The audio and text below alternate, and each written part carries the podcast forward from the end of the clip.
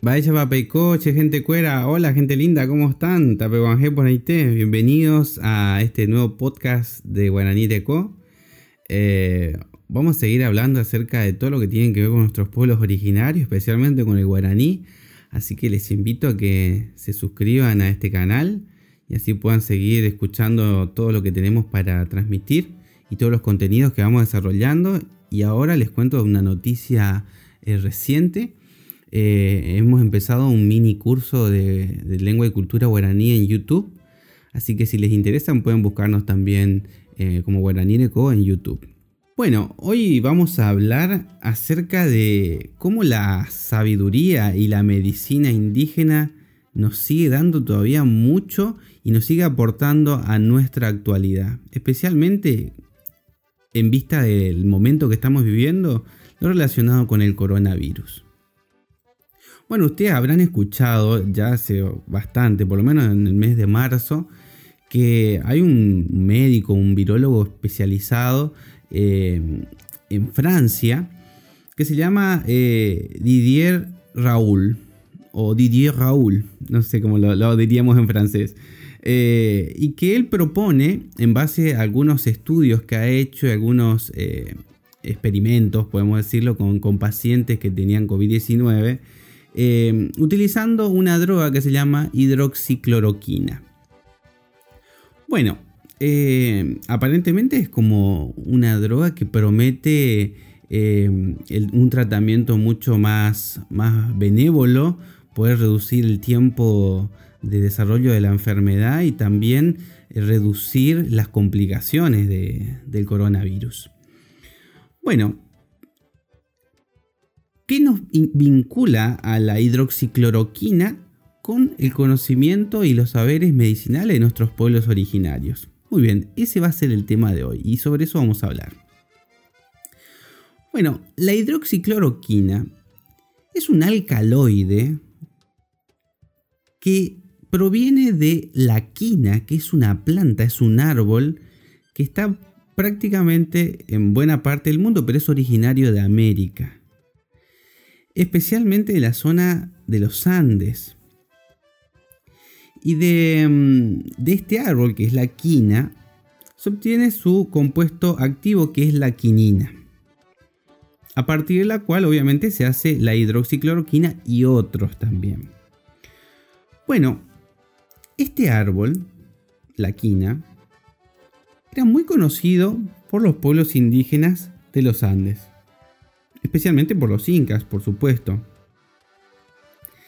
Y, aunque ustedes no lo crean, la quina está presente en el gin tonic, por ejemplo. O sea que cada vez que tomamos un gin tonic estamos tomando una parte de quina. ¿Y cómo, cómo aparece el conocimiento de, los, de la utilización de los principios que tiene la quina en lo que sería la utilización que le van a dar los españoles a partir de la llegada y la conquista de América. Bueno, resulta que cuando llega esta invasión de europeos a estas tierras, como vimos en el podcast anterior, traen una cantidad de enfermedades que acá no existían. Entre esas traen la malaria o el paludismo y para la cual sinceramente había muy pocos tratamientos, por no decir ninguno. Y hay muchas historias, especialmente una que se fue creando en torno al descubrimiento, lo vamos a poner entre muchas comillas porque no era un descubrimiento, de las propiedades de la, de la quina referidas al paludismo, a la malaria. Aparentemente una persona tenía eh, una fuerte, un fuerte cuadro de, fiebre y tomó agua que estaba eh, en contacto con, un árbol de quina, con una corteza de la quina. Y bueno, a partir de ahí dicen que eh, sus, sus niveles y su temperatura de fiebre fue descendiendo y no, y nos desarrolló todo el proceso del paludismo. Y también hay otra historia que, bueno, que este conocimiento se le, se le entregó a un importante miembro de, eh, la, de las clases nobles de, España, pero que estaban acá en, Perú.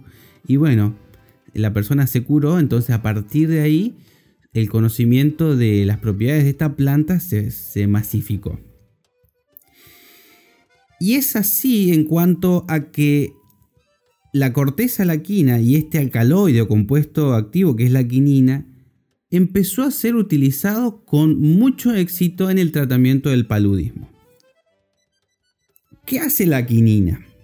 La quinina corta el ciclo de vida del parásito de la malaria y le impide infectar a, otros glóbulos rojos que es de donde se alimenta y se reproduce.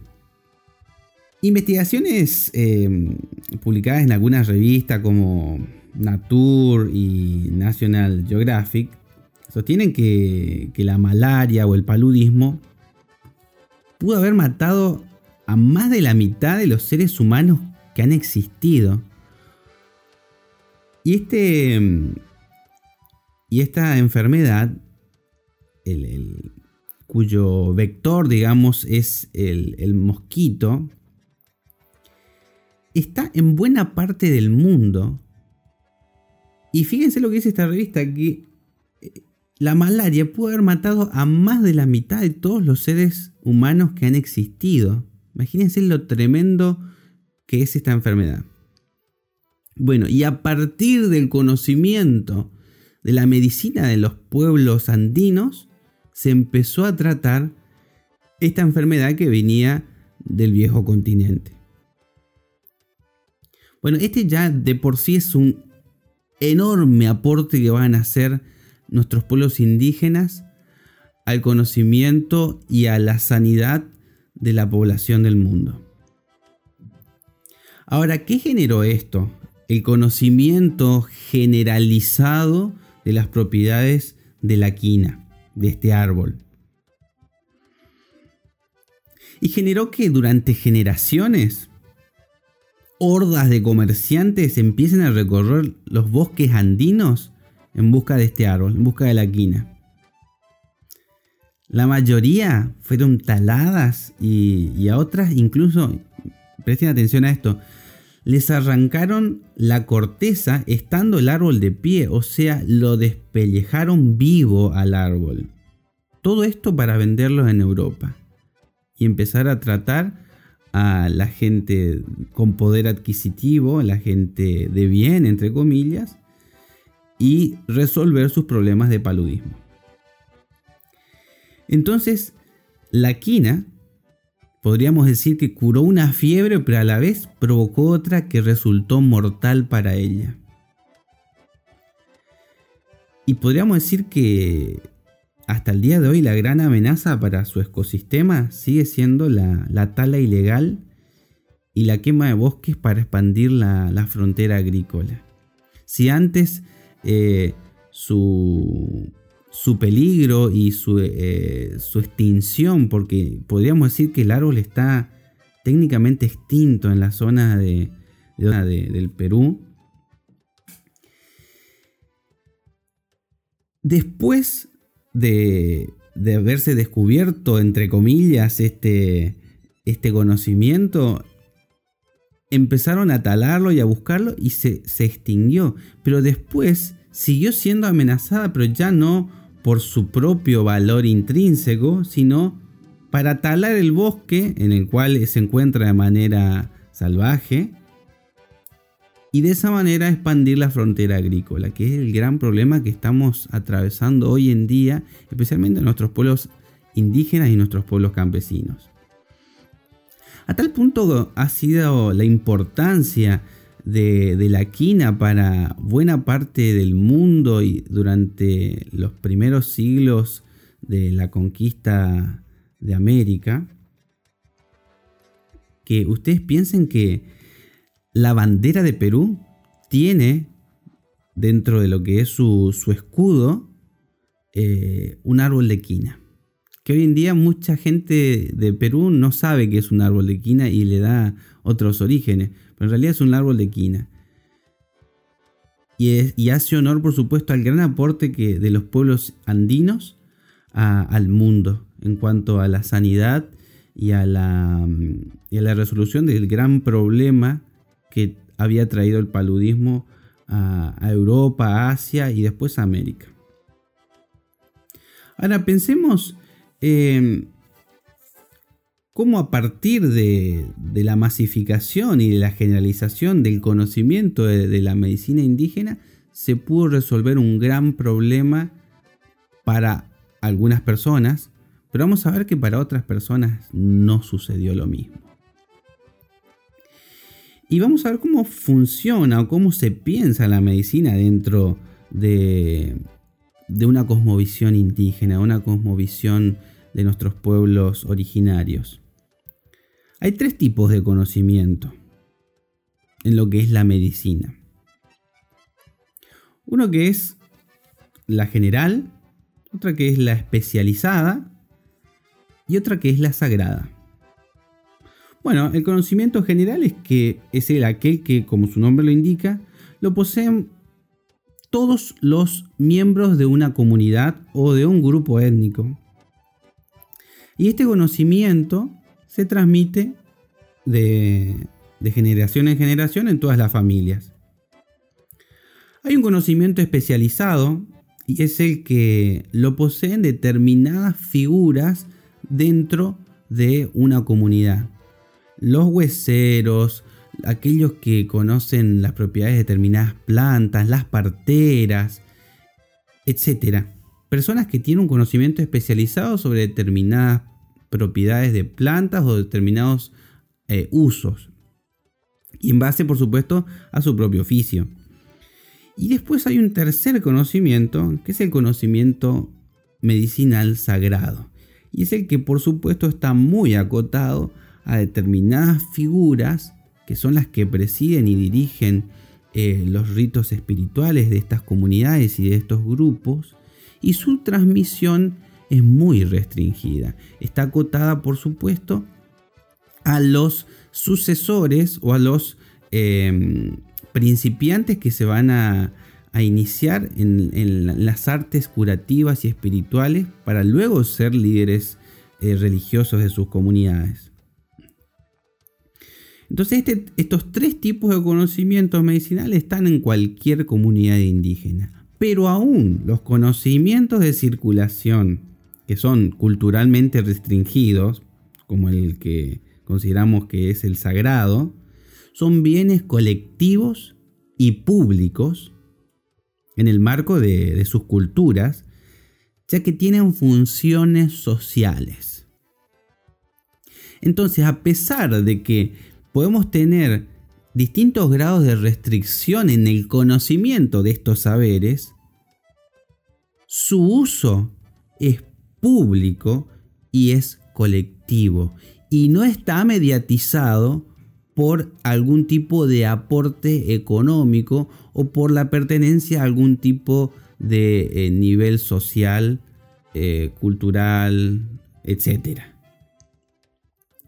Y eso para hacerlo de alguna manera una comparación con, con las prácticas medicinales de nuestro sistema capitalista, por supuesto, en los que para poder acceder a la medicina hay que pagar.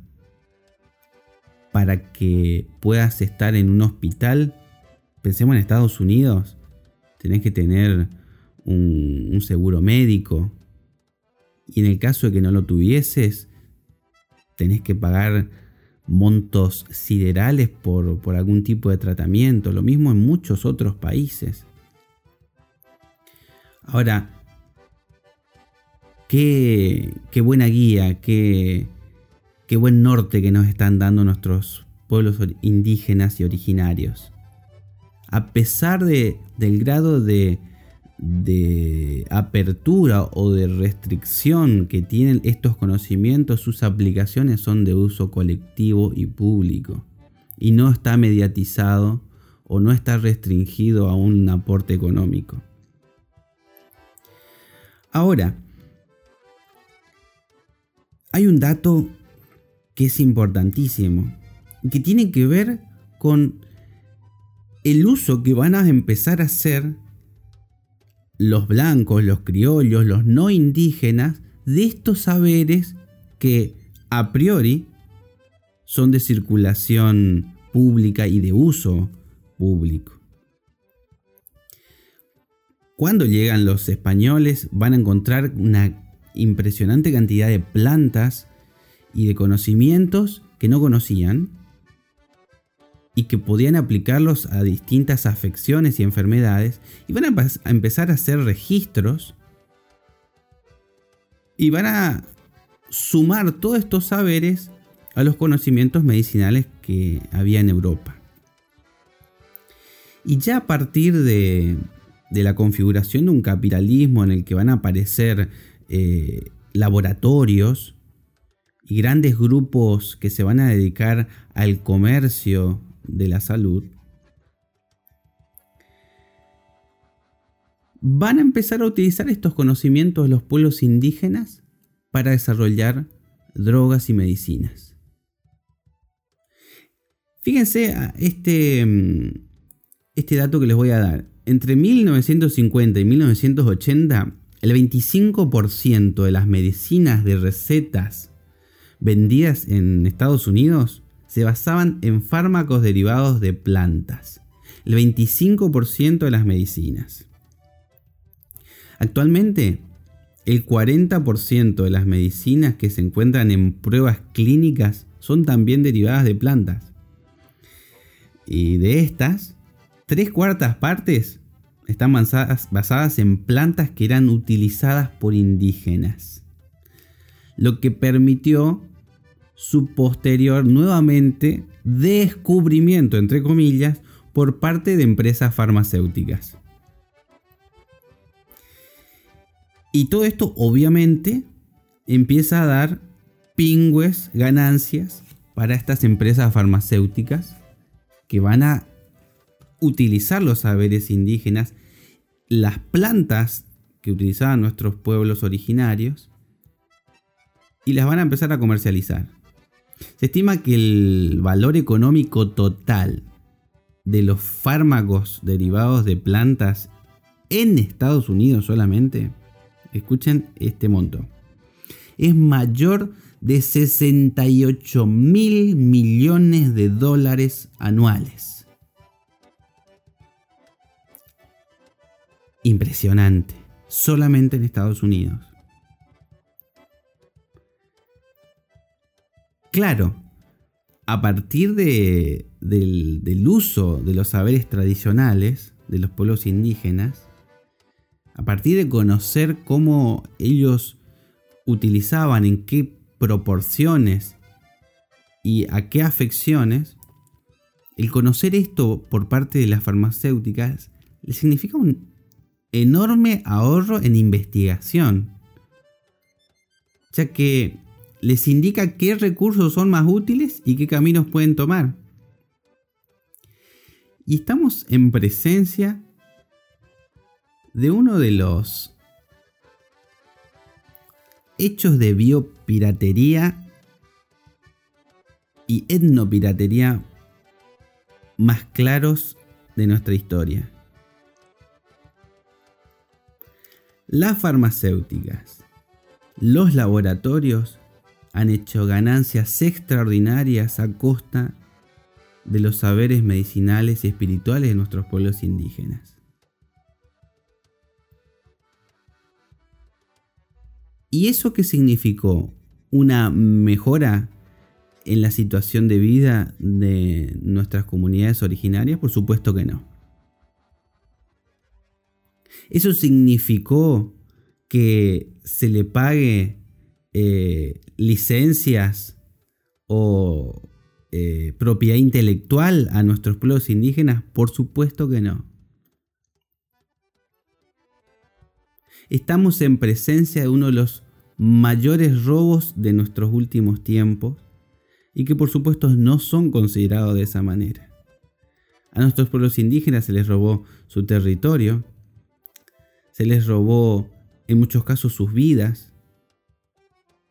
se les impidió vivir de la manera tradicional en, la que lo hacían, se les podó el idioma, y aún hasta el día de hoy siguen siendo expoliados en todas esas variables, pero también en sus conocimientos y en sus saberes medicinales.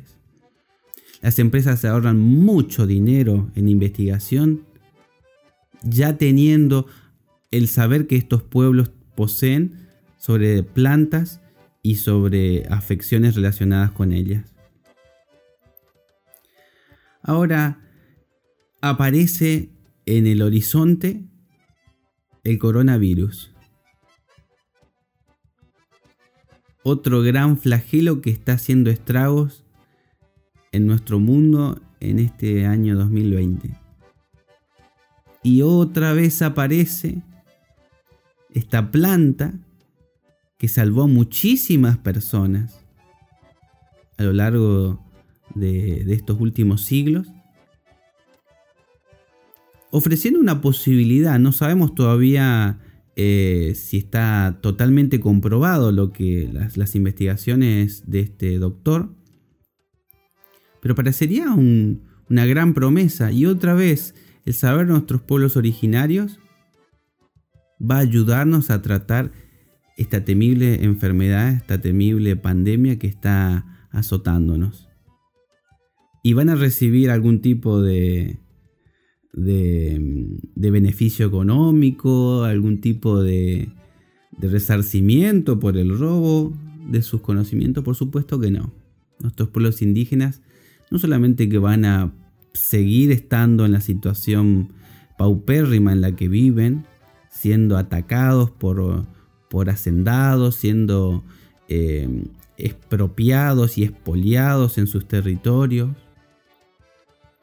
sino que no van a recibir ninguno de los beneficios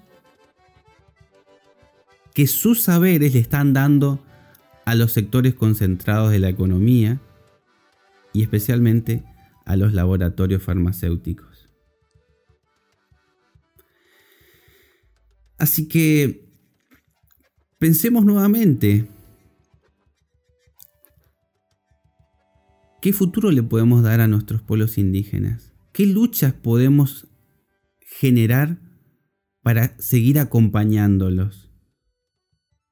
Porque a veces uno, uno dice, hay pueblos que son muy cerrados, que no quieren transmitir sus conocimientos y nosotros queremos acercarnos para, para poder compartir con ellos eh, una nueva manera de vivir, pero en realidad son tan cerrados porque ellos saben perfectamente que hasta incluso las palabras se las roban.